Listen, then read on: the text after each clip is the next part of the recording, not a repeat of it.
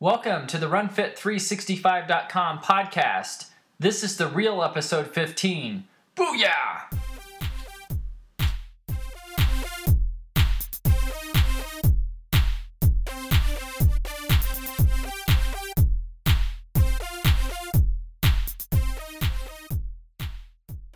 Welcome back to the RunFit365.com podcast. I'm your host, Travis Lozier, and as always, joined by Coach Dan Cusin. Dan, how's it going this morning? Great. It's an awesome morning. It is an awesome morning, except for um, you know this training plan that I'm following um, had me do a 90 minute long run, which was the longest run I've done in probably months. So um, during that run, I was co- you know cursing at the coach that put that plan together. You don't know who might that be, do you? No, but it sounds like he's a mean guy.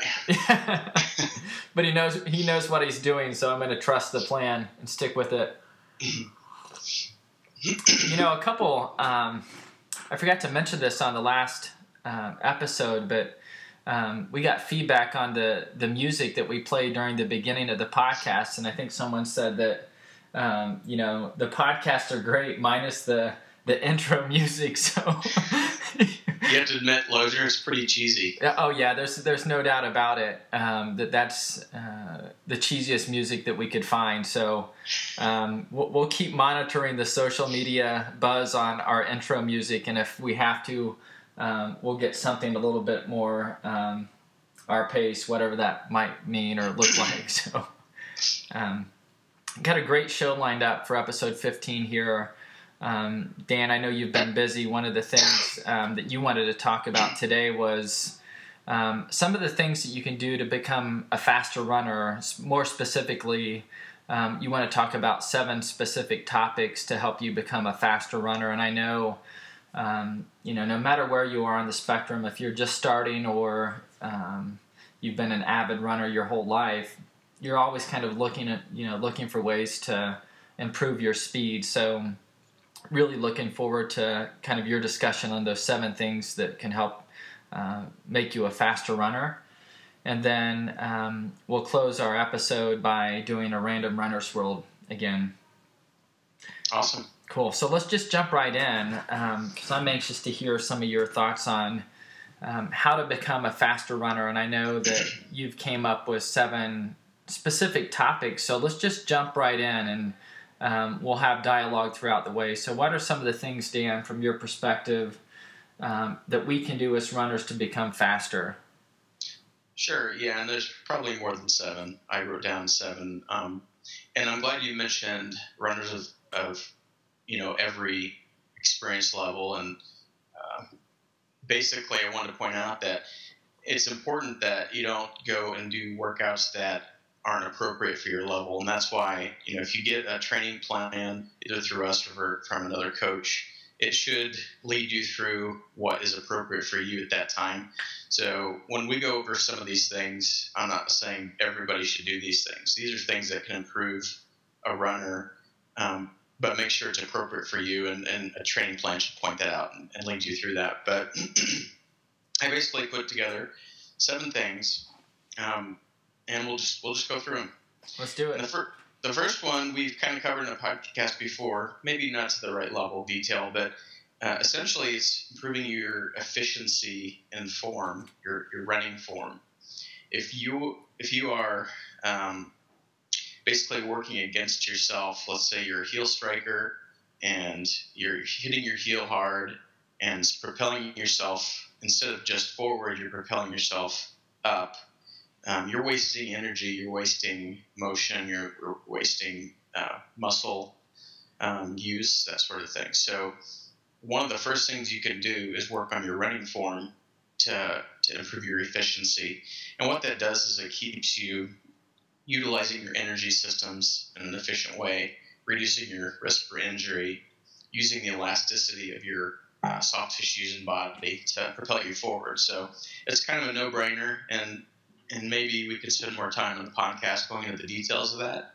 But it's one of the first things you can do to, to make yourself a faster runner. Very good. Number two, and this is a, sort of a no-brainer as well, but easier said than done, is losing weight. And I mean, it's a no-brainer because if you weigh less, there's less to carry. There's uh, makes every component of your um, body more efficient. And um, I mean, it's very simple. It's not a simple task, but it's a simple concept. Um, and in one of our other podcasts, we talked about some ways you can lose some weight. So I won't go into a lot of detail because some of these other ones I'm going to talk about in more in detail. So number two is lose weight. Any questions about that one, Travis? Well, there's just a balance too. I, I mean, when I'm thinking about kind of, I'm in mid cycle for my, you know, marathon training plan, and that's one of my kind of, you know, objectives to help me prepare for race day is losing weight. But there's a smart way to do that too. You don't want to um, essentially sub optimize your training by not getting the proper nutrition, and I think there's probably some guidelines out there around kind of your calorie deficit based on mm-hmm. kind of where you are in your training phases. So, um, but you're right. You could we could probably spend um, you know a series of podcasts on kind of the right way to lose weight. But I, you know, when you were talking about that, there's you know there's absolutely a smart way to do that where you're still you know giving your body the right kinds of fuel um, and able to train in a smart way. And, and, well, just just like there's periodization for training, there's periodization for nutrition, and maybe we should spend a podcast talking specifically about that because it is an important concept. Um, as you are going through specific training phases, the, the nutrition that you should focus on is different, and, and that in and of itself sometimes is a good way to lose weight. Yeah, very good. okay, number three. Excuse me. We talked a little bit about this last week. Um, aerobic training. So it seems, it may seem a little contradictory that aerobic training or building your base will help build speed. But kind of like what we talked about last week, when you do aerobic training, your heart, your pump is becoming more efficient. The amount of blood it can it can pump out per beat is more. It becomes more efficient. Um, you develop your blood vessels. You we talked about mitochondrial density more mitochondria per cell, which is what helps uh, break, basically use your aerobic um, energy system. your uh, muscles remove waste better if you train that system, and it, it trains your body to use your oxidative or your um, oxygen using energy system. Um, which is a good thing because you've got, you know, we've all got an unlimited supply of fat, like we talked about. And essentially, if you train that, then your body becomes more efficient at it. And, uh, and the theory is that the more you run, the better you'll be able to utilize that energy system. So aerobic training is really building the base so that you could do other workouts, faster workouts, um, and, and really important. Yeah. And that was so hard for, you know, as a young runner trying to get that concept because you know when you when you're run, young you're like you know i want every workout to be as, as fast and essentially all out um, as my body will let me go. And it really took some time to realize that you do need to build that aerobic capacity um, to essentially build your engine. So that that's a great one dan.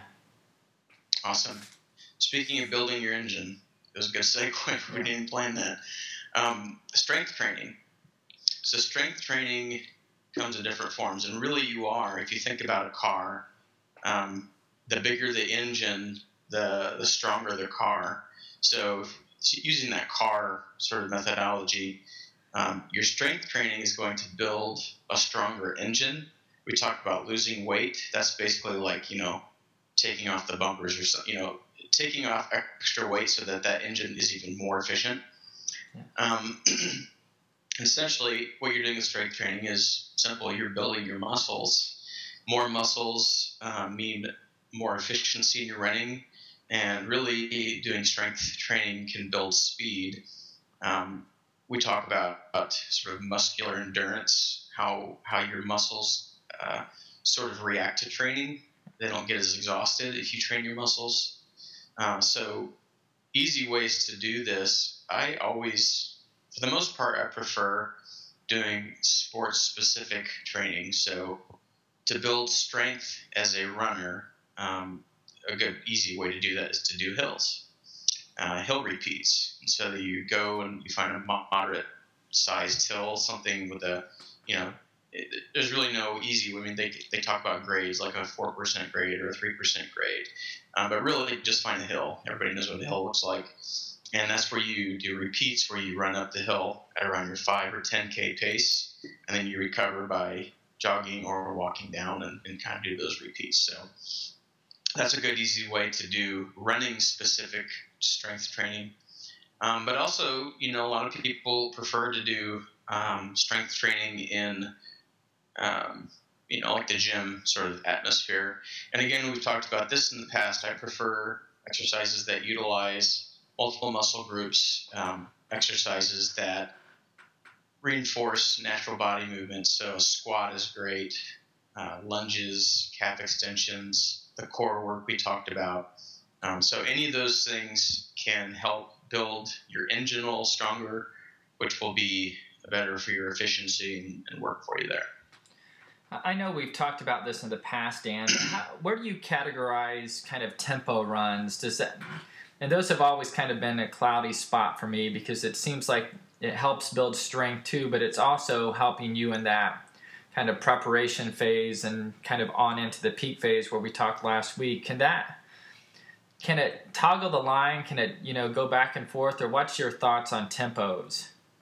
Yeah, tempo. We're going to get to that's number six. But you, to your point, just because a workout, I mean, the, let's take uh, hill repeats.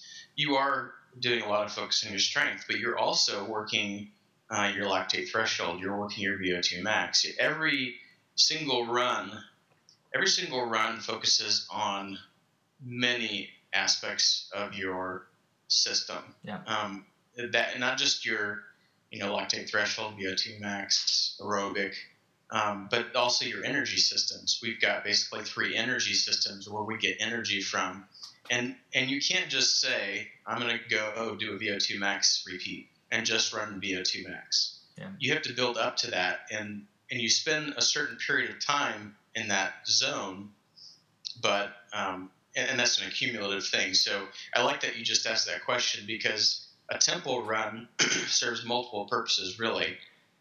The, um, the primary objective we'll get to just a minute, but a secondary object, objective is it, it can help build your strength. Strength. Okay. Um, perfect. And and the other thing about strength too is some of these things, um, you know, to build core strength, and we've talked about this on previous podcasts.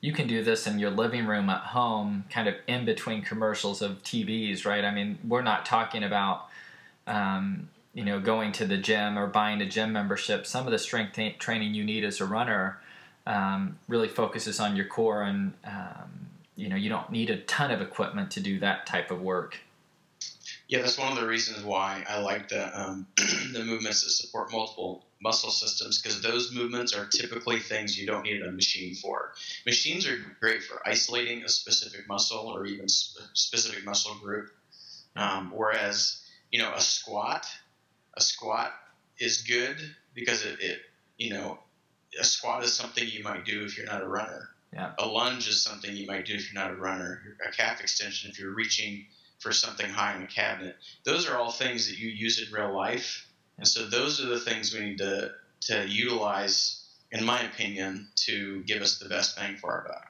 Very so good. yeah, you could do that in front of the TV easily. Yeah. Okay. So number five, and um, I put VO2 max training as number five, and there's kind of a reason for that. It's, it's a little bit faster than, say, a tempo run, but um, just kind of getting a little bit into detail VO2 max training. VO2 max training is like tuning your engine. That, and, and I'll just kind of give an overview of, of what I would call VO2 max. It's basically the maximum volume of oxygen that your body can actually use. So when you breathe, um, you know, the, the atmosphere has so much oxygen in it. It comes in your body and it goes to your pulmonary system. And the ability for you to use as much oxygen as you can is basically gives you the ability to be more efficient and um, go faster, essentially. The, the thing about this is, and there's some coaches that say, don't train this, this is, you're not going to get big gains here. And that is true. Most of your VO2 max is based on your genetics, your gender, your age. Uh, it changes as you get older, that sort of thing. But even though you can't make huge improvements, you can sort of tweak it, make it better, and it's still a really important thing because essentially, the, the bigger your VO2 max, um, the the more your lactate threshold, which we'll talk about in a minute, can be improved. So let's say, let's take you and me, Travis. Your VO2 max very likely is much higher than mine. But if you um, if you had a even though you had a, a, very big VO2 max, you had a really big engine, and I had a smaller VO2 max. If I had trained my lactate threshold to its highest and you hadn't done that, um, I might still do better in a race than you.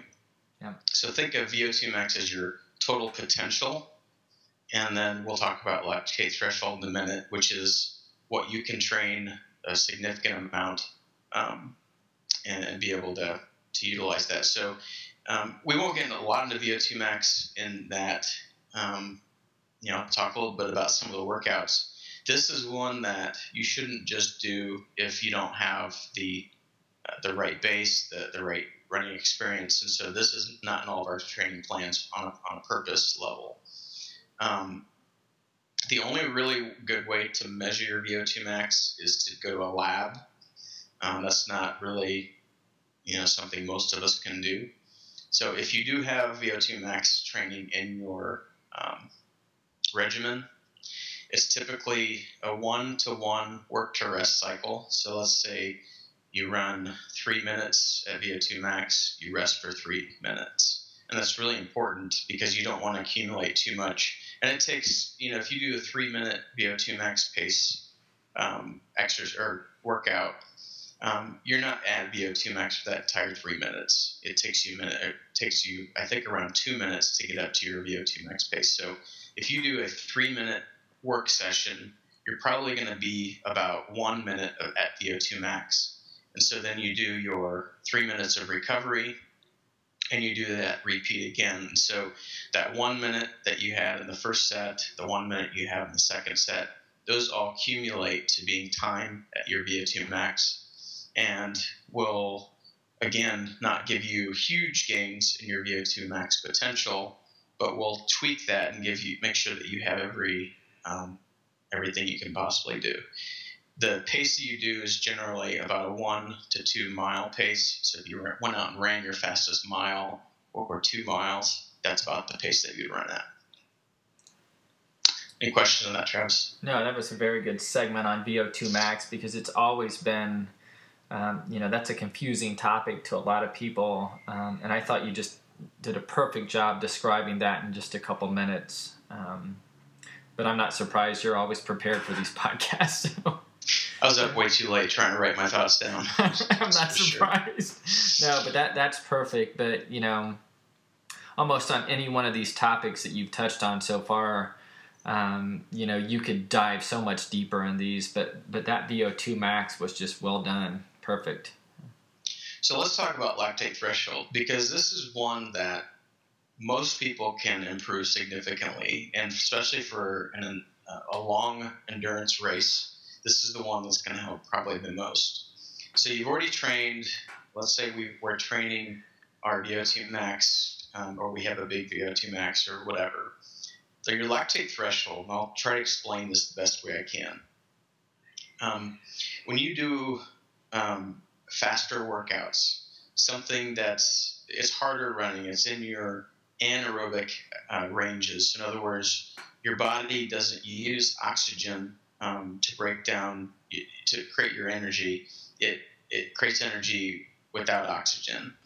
And when you do that, um, you have a byproduct called lactate or lactic acid. Uh, a lot of times people hear the word lactic acid and they think, oh, that's bad stuff, makes your muscles sore, etc.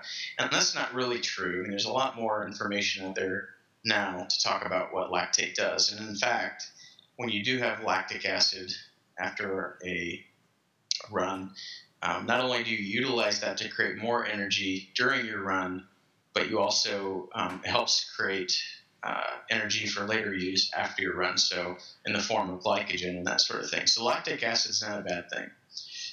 but it is a uh, byproduct of harder running. And so you asked about the tempo run. Um, the tempo run is really the focus of training your lactate threshold. So it's you could also notice the a thresh, threshold run.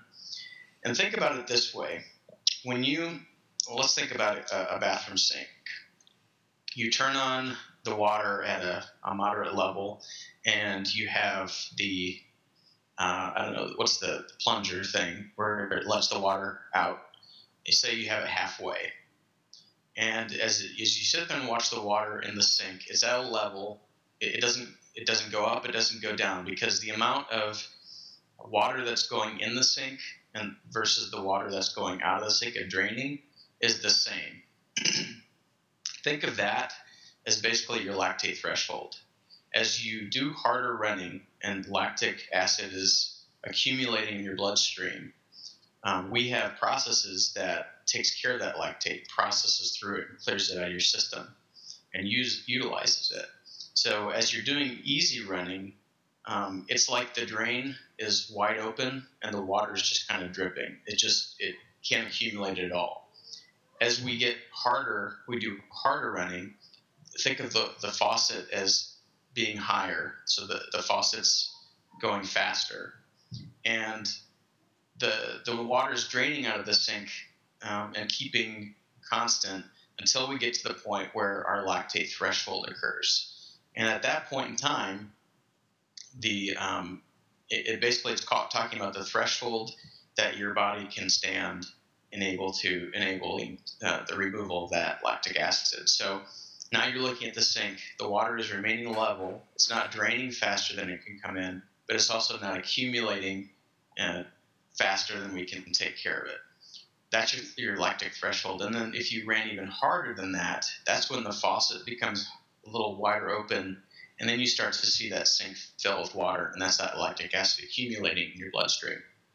So you might wonder, why is that important? And and the thing here is, if you train that system, if you train just under your lactate threshold, so the tempo runs or threshold runs, um, either uh, you know 20 minutes at a time or repeats of that. What that does is it gets your body in the state where you're accumulating lactic acid um, in your bloodstream and you're clearing that out of your system. And if you practice those things, your body becomes better at removing those things. So let's say we start out our training in January and our lactic, um, I'm not going to be able to put a number to it, but our lactate threshold is at one level at our at a pace. So let's say our lactic thresh our lactate threshold is when we're running at an eight and a half minute mile.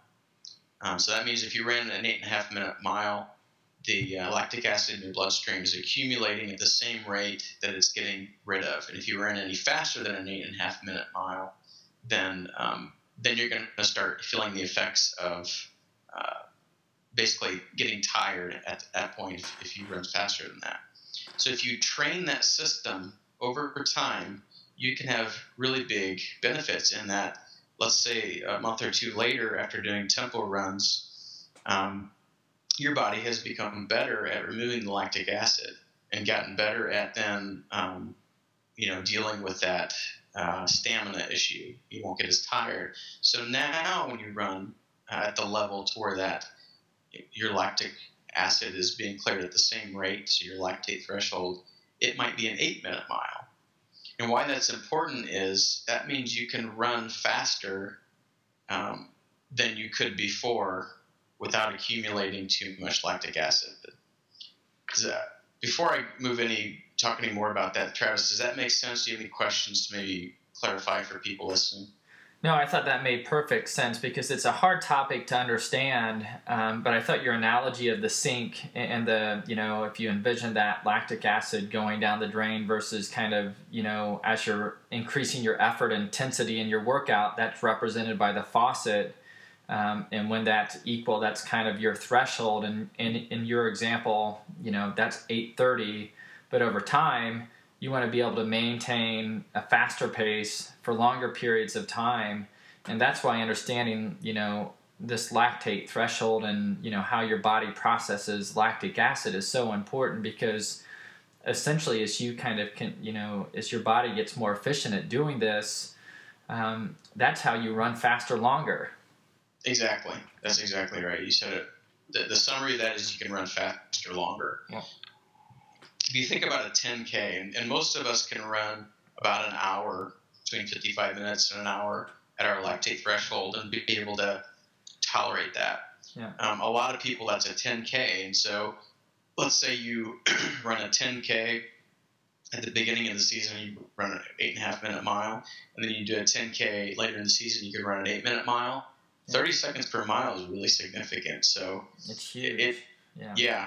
I mean, that, that buys you a lot of speed. It buys you a lot of, um, uh, basically, it, it's something that you can train that will give you pretty big returns, big dividends.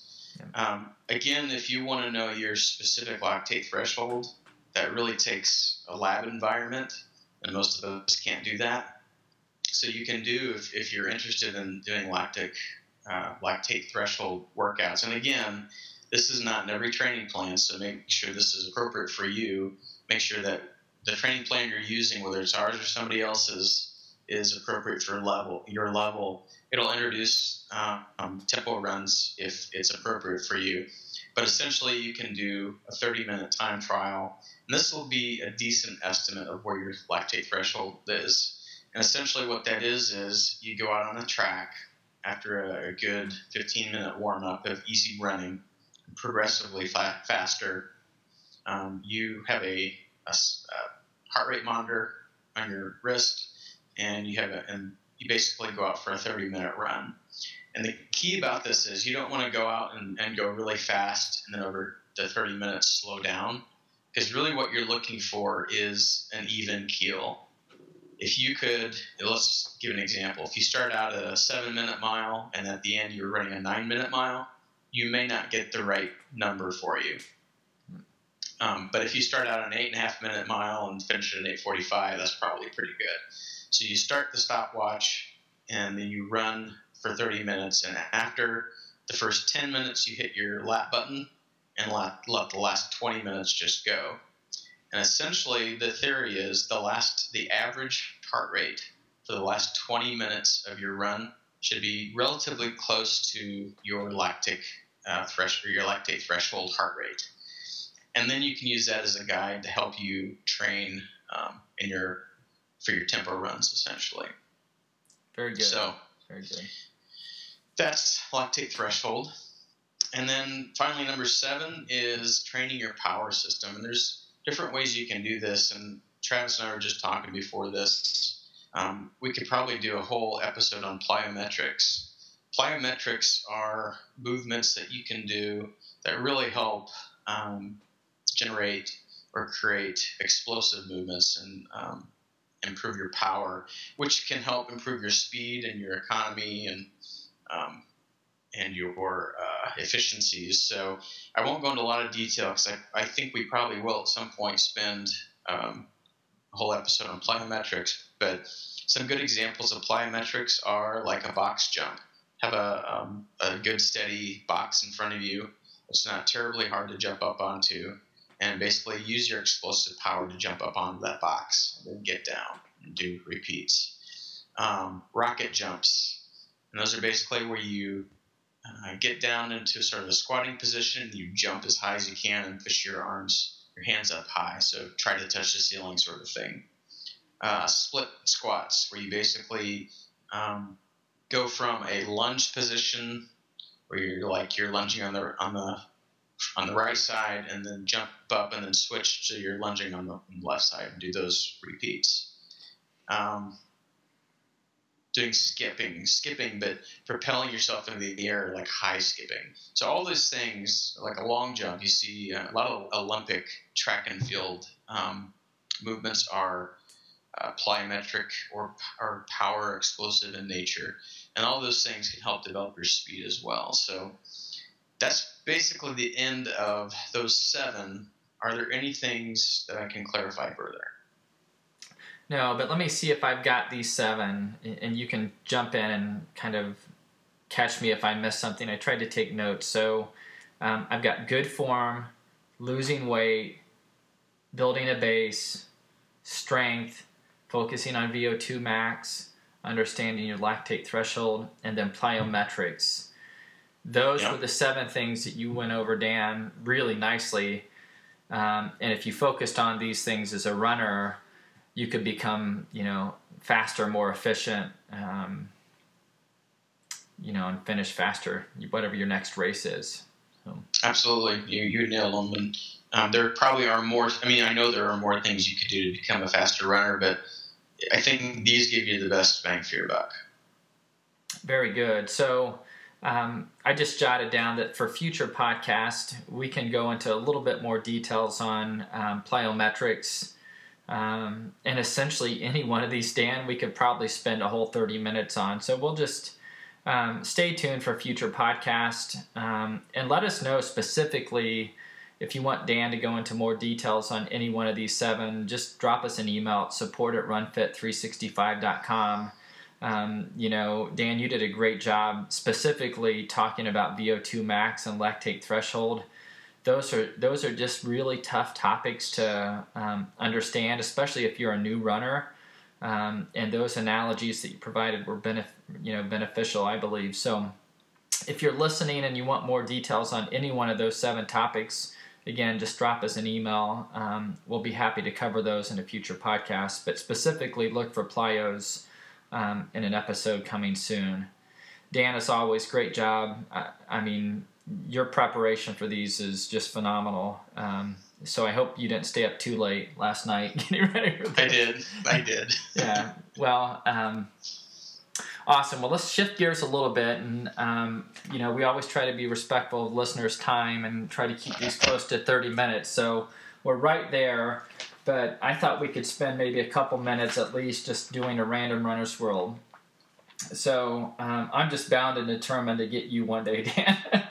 So this is from April 2013. It's a Runner's World. Um, it's called the Weight Loss Special. Mm. And uh, I flip to page 40 here. Um, and this is the Ask the Experts personal best. Um, and I'll just, Dan, I'll just read these three questions and let's just pick one and focus in on it. Um, this is the question. If my legs are sore, should I skip a planned easy run? So that's if my legs are sore, should I skip a planned easy run? Um, how should I change my form when running uphill? That's another question.